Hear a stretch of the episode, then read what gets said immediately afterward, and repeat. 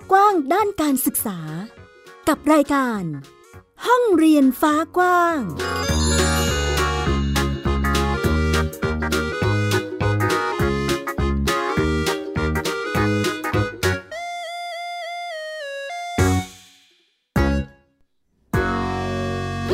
สวัสดีค่ะ คุณผู้ฟังต้อนรับคุณผู้ฟังทุกท่านเข้าสู่รายการห้องเรียนฟ้ากว้าง พบกับมิวอัยดาสนศรีเช่นเคยนะคะ ที่นี่ไทย PBS Podcast คุณสามารถรับฟังเราได้หลากหลายช่องทางค่ะ ไม่ว่าจะเป็น www.thaipbspodcast.com หรือฟังผ่านแอปพลิเคชันที่ง่าย และก็สะดวกค่ะ เพียงแค่ฟังผ่านมือถือหรือแท็บเล็ตของคุณ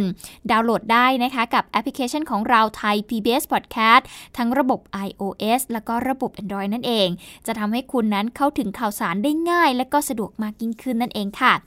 วันนี้ห้องเรียนฟ้ากว้างยังคงติดตามสถานการณ์ การเรียนรู้ท่ามกลางการแพร่ระบาดของโควิด -19 มาให้ได้ติดตามกันเช่นเคย วันนี้มีเรื่องเกี่ยวกับผลกระทบของการเรียนออนไลน์ ที่ผู้ปกครองเริ่มเห็นสัญญาณบางอย่างที่เริ่มไม่ค่อยดีกับบุตรหลานของตัวเองแล้วจากการเรียนออนไลน์ที่บ้านนะคะนำไปสู่การแก้ไขปัญหาของหน่วยงานที่เกี่ยวข้องจะมีแนวทางอย่างไร วันนี้มีมาให้ได้ติดตามกันไปฟังค่ะ ไทย PBS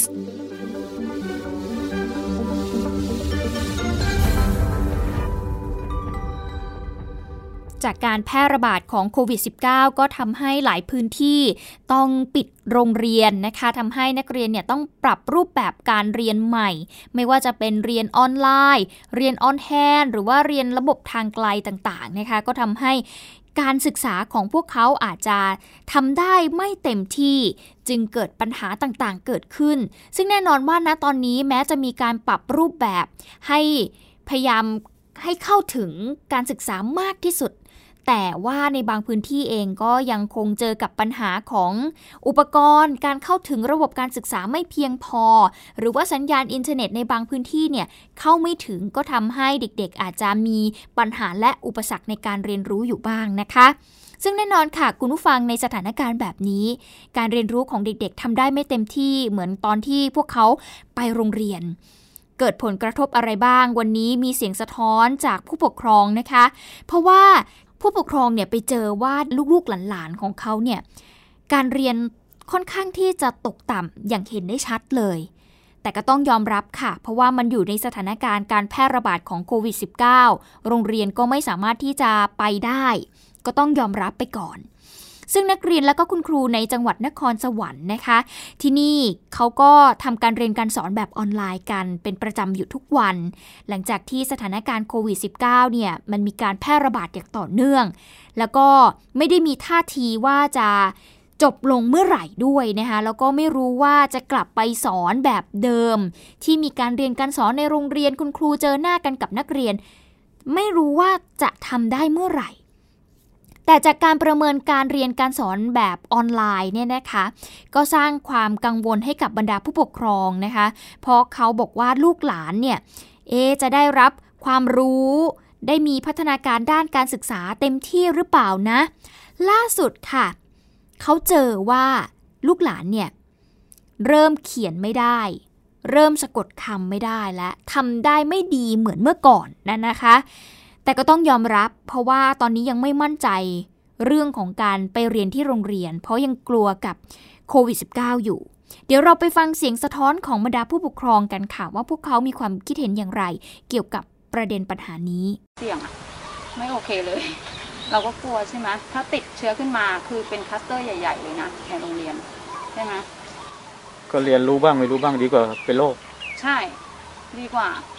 เพราะอย่างน้อยอะเราเราก็ยังได้สอนด้วยสำหรับบ้านเราเองเราเราอยู่บ้านเรายังได้สอน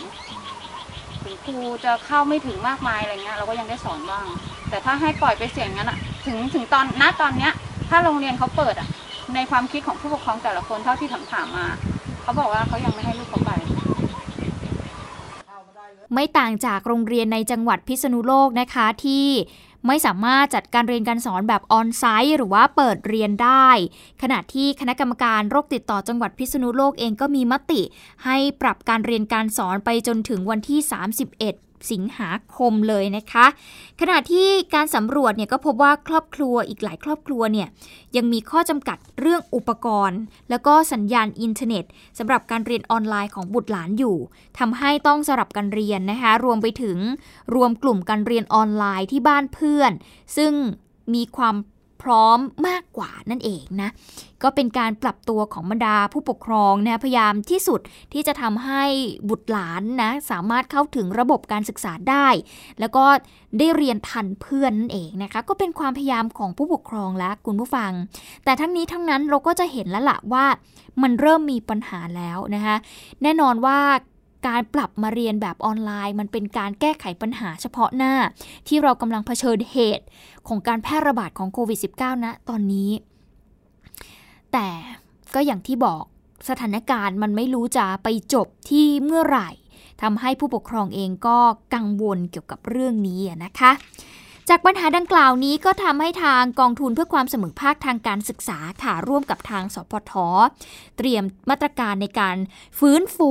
ภาวะถดถอยทางการเรียนรู้ หลังจากที่กลับเข้าสู่ระบบการศึกษาแล้ว แล้วก็เร่งทำงานเชิงรุกแก้ไขปัญหาเด็กหลุดออกจากระบบการศึกษา ในช่วงที่มีการแพร่ระบาดของโควิด -19 แบบนี้นั่นเองค่ะ โดยดรกฤษณพงศ์กีรติกร ที่ปรึกษาคณะกรรมการบริหารกองทุนเพื่อความเสมอภาคทางการศึกษาเองก็บอกนะคะว่า ท่านได้ติดตามข้อมูลกลุ่มนักเรียนทุนเสมอภาค เป็นกลุ่มรอยต่อนะคะ กลุ่มรอยต่อคืออะไรก็คือนักเรียนชั้นอนุบาลที่จะเข้าป .1 นักเรียนชั้นป .6 ที่จะขึ้นม .1 หรือว่านักเรียนชั้นม .3 ที่จะขึ้นม .4 อันนี้เขาเรียกว่ากลุ่มรอยต่อนะคะ ซึ่งในช่วงโควิดนี้เนี่ยเขาก็ไปสำรวจมาค่ะ ก็มีนักเรียนที่ได้รับเงินสนับสนุน 800 บาทจำนวน 294,454 คน ซึ่งนักเรียนในจำนวนนี้เนี่ยนะคะ ก็ มีระบุตัวเลขเอาไว้ว่าจะไม่เรียนต่อถึง 5,871 คนด้วยกัน โดยในกลุ่มนักเรียนในสังกัดสปทกว่า 286,390 คนเนี่ย มีจำนวนนี้เนี่ยระบุว่าจะไม่เรียนต่อกว่า 5,654 คนค่ะอย่างไรก็ตามนะคะกลุ่มที่ระบุว่าจะเรียนต่อในภาคเรียนที่ 1 ปีการศึกษา 2564 นี้เนี่ยพบว่ามีรายชื่อที่ เข้าศึกษาต่อในฐานข้อมูลของนักเรียนรายบุคคลจำนวน 214,202 คน คิดเป็น 78.9%นะคะ ที่เรียนต่อ แต่ว่าก็ไม่พบข้อมูลในระบบอีกกว่า 21.1%ค่ะ ก็คือจำนวนกว่า 57,590 คน ที่ ในส่วนนี้เนี่ยเขาแจ้งว่าจะไม่เรียนต่อนะคะคุณผู้ฟัง แต่ก็มีเด็กที่เปลี่ยนใจกลับมาเรียนต่ออยู่นะ ที่มีการแจ้งเอาไว้กว่า 1,400 กว่าคนค่ะ ก็ถือว่าเป็นตัวเลขที่น่าจะเอามาเป็นข้อมูลในการเป็นเป้าหมายสำคัญในการช่วยกำหนดทิศทางของทาง กองทุนเพื่อความเสมอภาคทางการศึกษาในการที่จะออก 2 มาตรการ ก็คือ มาตรการป้องกัน มาตรการแก้ไขปัญหาการหลุด ออกจากระบบการศึกษาอย่างเป็นระบบ ซึ่งตอนนี้นะคะกำลังดำเนินการสำรวจข้อมูลนักเรียนเพิ่มเติม ทั้งในส่วนของเด็กที่ระบุว่าจะเรียนต่อแต่สุดท้ายก็ไม่เรียนต่อ เพื่อนำข้อมูลเหล่านี้เนี่ยมาวิเคราะห์ แล้วก็วางแผนการทำงาน เพื่อช่วยเหลือเด็กๆ กลุ่มนี้ต่อไปนั่นเองนะคะ ต้องยอมรับจริงๆค่ะคุณผู้ฟังว่าปัญหาโควิด -19 นี้ทำให้เด็กหลุดออกจากระบบการศึกษาไปเยอะอยู่เหมือนกัน หรือแม้แต่การที่ ปรับไปเรียนในรูปแบบอื่นๆ ก็มีเช่นเดียวกันนะคะ ก็ถือว่าเป็นตัวเลขที่จะช่วยกำหนดทิศทางของหน่วยงานรัฐได้นะคะ ว่าเขาจะแก้ไขปัญหาเด็กหลุดออกจากระบบการศึกษานี้อย่างไร นอกจากนี้ค่ะยังต้องแก้ไขปัญหาภาวะถดถอยทางการเรียนรู้ของเด็กๆด้วย อย่างที่ผู้ปกครองได้สะท้อนไปในเรื่องแรกที่เราเล่าให้ฟังไปเมื่อสักครู่นี้ว่า เห็นผลการเรียนของเด็กๆ แล้วก็รู้สึกตกใจเนาะเพราะว่าหลายคนเนี่ยเริ่มเริ่มตกต่ำอย่างเห็นได้ชัดนะคะไม่ว่าจะเป็นเรื่องของการเขียนการสะกดคำที่ทำได้ไม่ดีเหมือนเมื่อก่อน ปัญหานี้ต้องเร่งแก้ไขค่ะ ซึ่งก็มีการระบุะนะคะ คุณผู้ฟังบอกว่า จะมีการ จัดโปรแกรมฟื้นฟู ภาวะถดถอยทางการเรียนรู้ เพื่อชดเชยเวลาที่ต้องขาดเรียนไปอย่างน้อย 2-3 เดือน ซึ่งในส่วนนี้ก็ต้องไปดูว่ากลุ่มนักเรียนกลุ่มไหนนะคะที่ต้องได้รับการชดเชยเวลาเรียน ซึ่งจริง ๆ จะว่าไปแล้วก็เกือบจะทุกกลุ่มเนาะของเด็กๆ ณตอนนี้ที่จะต้องได้รับการฟื้นฟูในทุกๆ ชั้นเรียน แต่จะว่าไปแล้วการเรียนของเด็กๆ ในช่วงนี้ยากลำบากเหลือเกิน คุณผู้ฟังสงสารเขามาก ๆ เลยทีเดียวนะคะ เอาล่ะนี่ก็เป็นเรื่องช่วงแรกนะคะที่เรานำมาเล่าให้ฟังเป็นผลกระทบของการปรับเปลี่ยนการเรียนรู้ในยุคนี้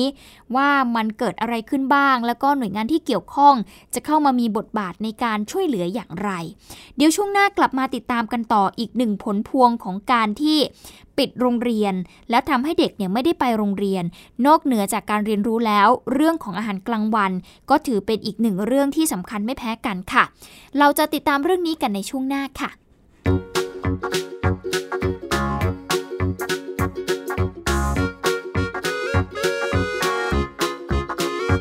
เปิดโลกกว้างด้านการศึกษา กับรายการ ห้องเรียนฟ้ากว้าง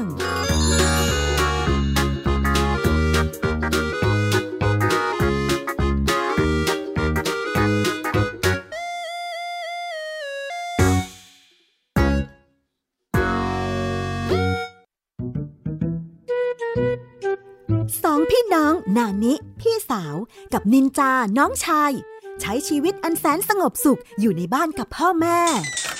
นินจา เมื่อไหร่จะเก็บจานสักที กินเสร็จแล้วก็เอาแต่นั่งเล่นเกมอยู่นั่นแหละ โห พี่นานี่ไม่รู้อะไรข้าแต่อยู่มาวันหนึ่ง กลับมีเพื่อนบ้านประหลาดประหลาดๆมาอาศัยอยู่ข้างบ้าน พวกเขาเป็นใครกันนะเฮ้ย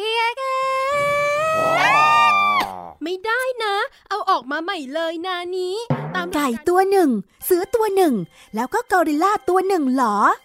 แกงป่วนกวนกวนนานี้กับนินจาจะทำยังไง เมื่อต้องเจอกับเพื่อนบ้านจอมป่วนที่ไม่ใช่คน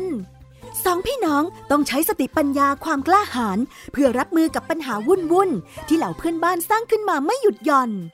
ติดตามในละคร แก๊งป่วน กวนเพื่อนบ้าน ทั้งเว็บไซต์ แอปพลิเคชัน และ YouTube ไทย PBS Podcast และอย่าลืมกดถูกใจ Facebook ไทย PBS Podcast ด้วยนะแกงป่วนกวนเพื่อนบ้าน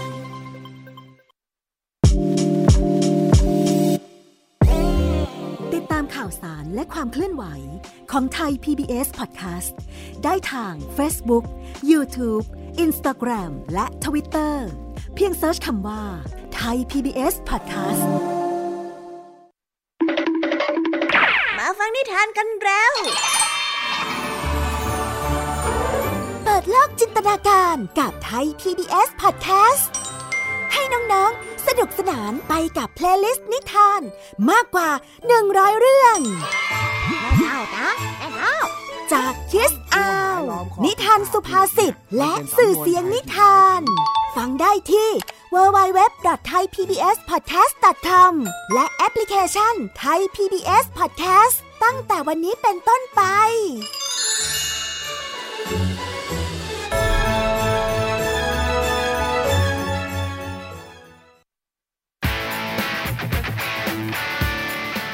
ติดตามรายการของไทย PBS Podcast ได้ทาง www.thaipbspodcast.com แอปพลิเคชัน Thai PBS Podcast หรือฟังทาง podcast ช่องทางอื่น ๆ Spotify SoundCloud YouTube Google Podcast Apple Podcast และ Podbean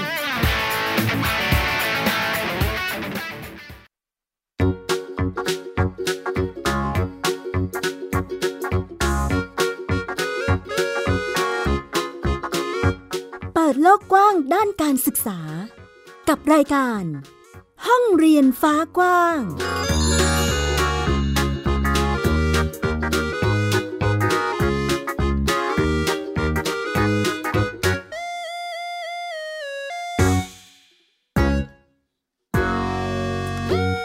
นอกจากปัญหาเรื่องการเรียนรู้ของเด็กๆ ในช่วงนี้แล้ว เรื่องของอาหารกลางวันก็ถือเป็นอีกหนึ่งปัญหาที่น่าจะได้รับผลกระทบหลายครอบครัวเลยทีเดียวค่ะ เดิมทีเด็กๆ เนี่ยไปโรงเรียน คุณพ่อคุณแม่เขาอาจจะไม่ได้มีภาระเรื่องของการที่จะต้องมาหาอาหารกลางวันให้เด็กๆ ทานใช่ไหมคะก็เป็นหน้าที่ของโรงเรียนไป แต่วันนี้พอไม่ต้องไปเรียนที่โรงเรียนแล้ว คุณพ่อคุณแม่เองก็ต้องดูแลลูก เต็มเวลา ในเรื่องอาหารกลางวันจึงถือเป็นอีกหนึ่งเรื่องที่หลายครอบครัวต้องแบกภาระเอาไว้ อย่างที่จังหวัดสงขลาค่ะที่นี่ยังคงมีการแพร่ระบาดของโควิด -19 อย่างต่อเนื่องนะคะ ส่งผลทำให้โรงเรียนเนี่ยต้องปิดไปนะคะหยุดการเรียนการสอนก็ไปเรียนในรูปแบบอื่นๆ โดยคุณครูอาริส เห็นดีนนะคะครูที่โรงเรียนกัญญาชนรังสรรค์มูลนิธิ มัสยิดบ้านเหนือ ตำบลคูเต่าอำเภอหาดใหญ่จังหวัดสงขลานะคะก็บอกว่าที่นี่เนี่ยเป็นอีกหนึ่งโรงเรียนค่ะที่มีปรับ การเรียนการสอนแบบ On-Hand หรือว่าการให้ใบงานกลับไปทำที่บ้านนะคะ ผสมกับแบบเรียนแบบออนไลน์ ซึ่งก็ต้องมีการจัดการเรียนทั้งสองรูปแบบ เพื่อให้เข้าถึงนักเรียนทุกคน และต้องเรียนกันที่บ้าน ทางโรงเรียนเนี่ยเลยเปิดให้ผู้ปกครองเนี่ยนะคะ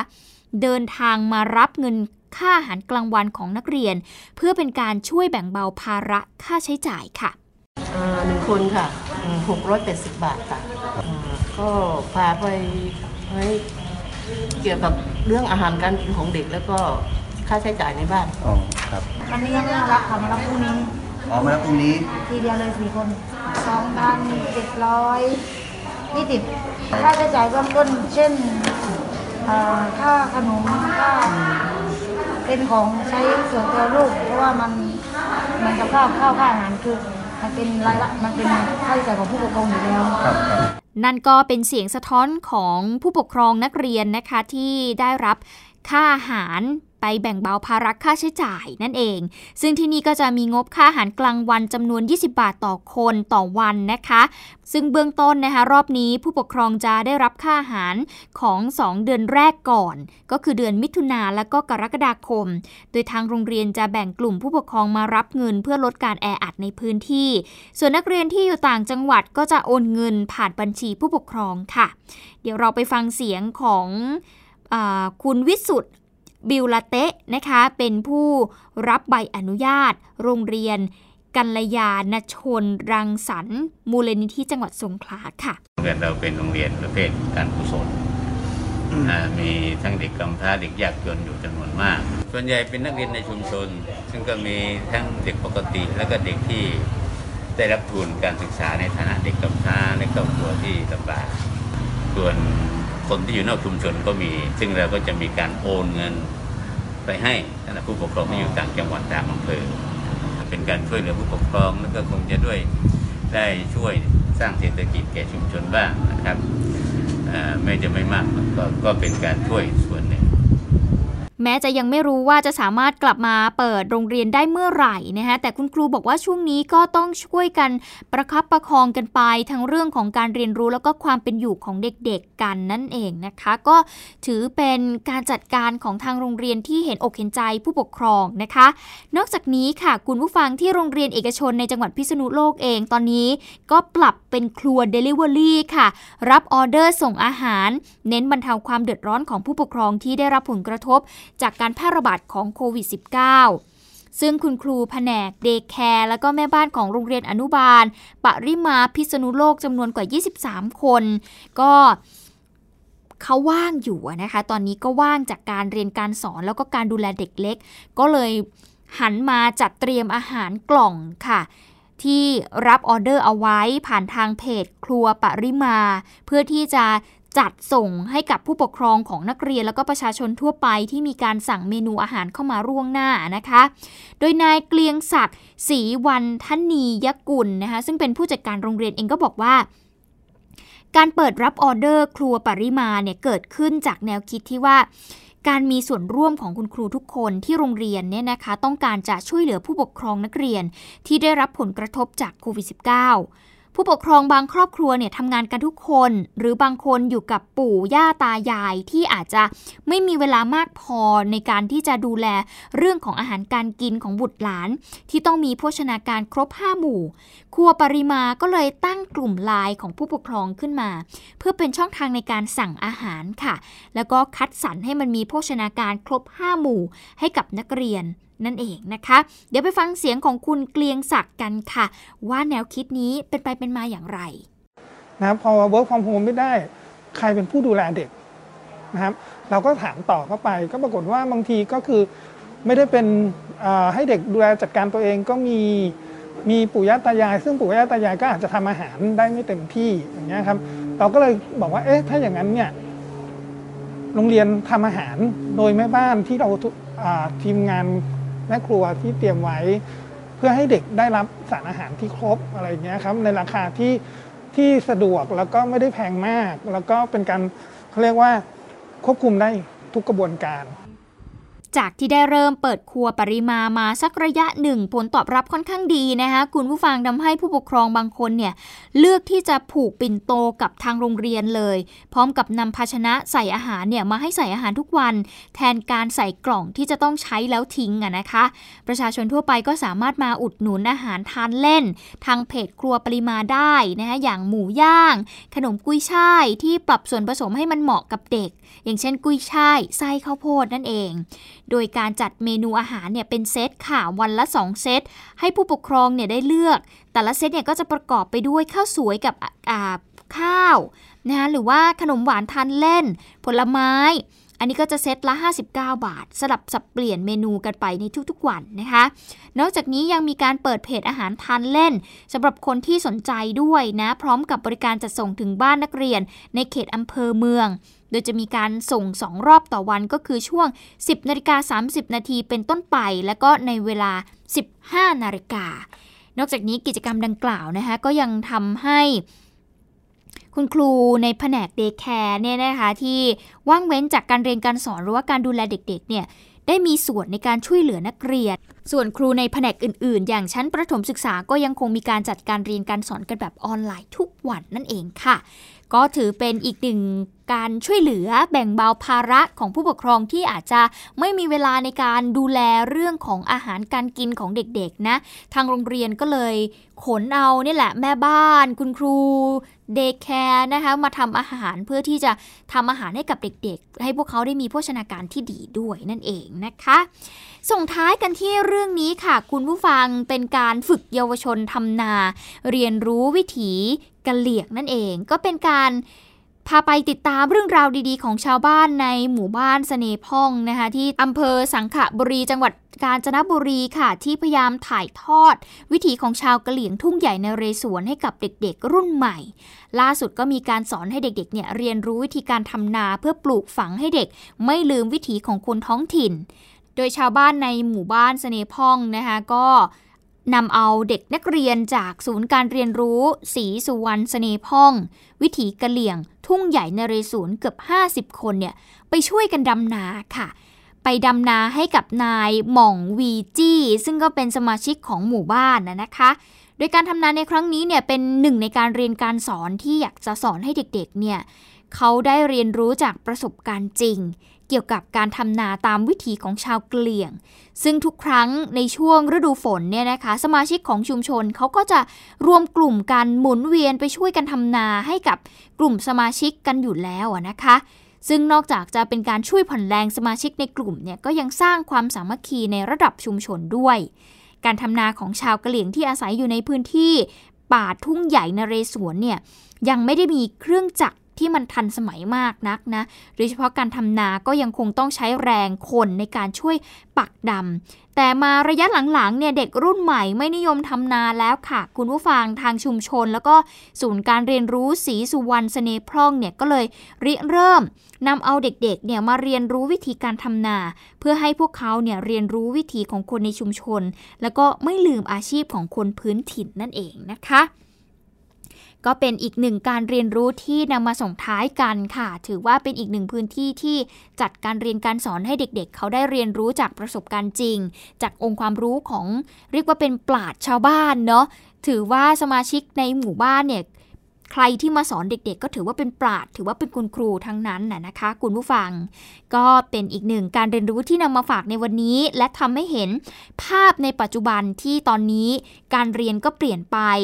การเยียวยาผู้ปกครองก็ต้องทำนะคะโรงเรียนหลาย ๆ โรงเรียนพยายามที่จะหาวิธีการแบ่งเบาภาระครอบครัว ของเด็กๆนะก็นำมาเล่าให้ฟังว่าในแต่ละพื้นที่ทำอะไรกันไปแล้วบ้างนะคะ เราส่งกำลังใจให้กับคุณครูทุกท่าน คุณพ่อคุณแม่ทุกคน แล้วก็เด็กๆทุกคน ขอให้พวกเราเนี่ยผ่านพ้นวิกฤตนี้ไปอย่างเร็ววันนะคุณผู้ฟังเพื่อให้เด็กๆเขาได้มีชีวิตที่ดี เขาได้สามารถกลับไปใช้ชีวิตแบบปกติ ไปโรงเรียนได้เจอกับเพื่อนได้สนุกสนาน แล้วก็ได้เรียนอย่างเต็มที่นะคะ ก็ภาวนาให้มันจบลงโดยเร็วที่สุด